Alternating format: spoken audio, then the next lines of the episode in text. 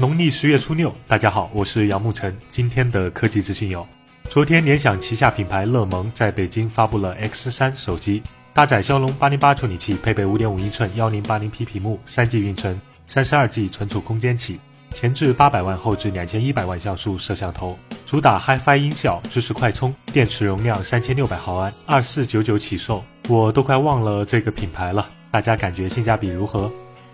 分析师潘九堂在微博透露，小米五和华为 P 九的屏幕尺寸都是五点二英寸。小米手机官微宣布，将于十一月二十四日在北京召开压轴好戏发布会，很可能是小米首款指纹机红米 Note 2 Pro。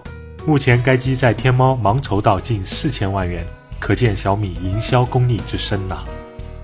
LG 首款一体化全金属旗舰 G 五有望于明年第一季度上市，和三星 S 七差不多同期。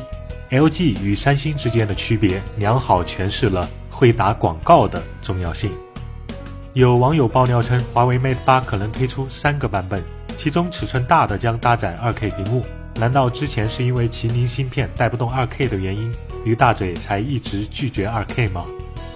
买苹果正品配件，淘宝搜 Vizui 就够了。请掏出微信扫码关注 Vizui，来第一时间收看我们的推送。极简又有种，每天一分钟。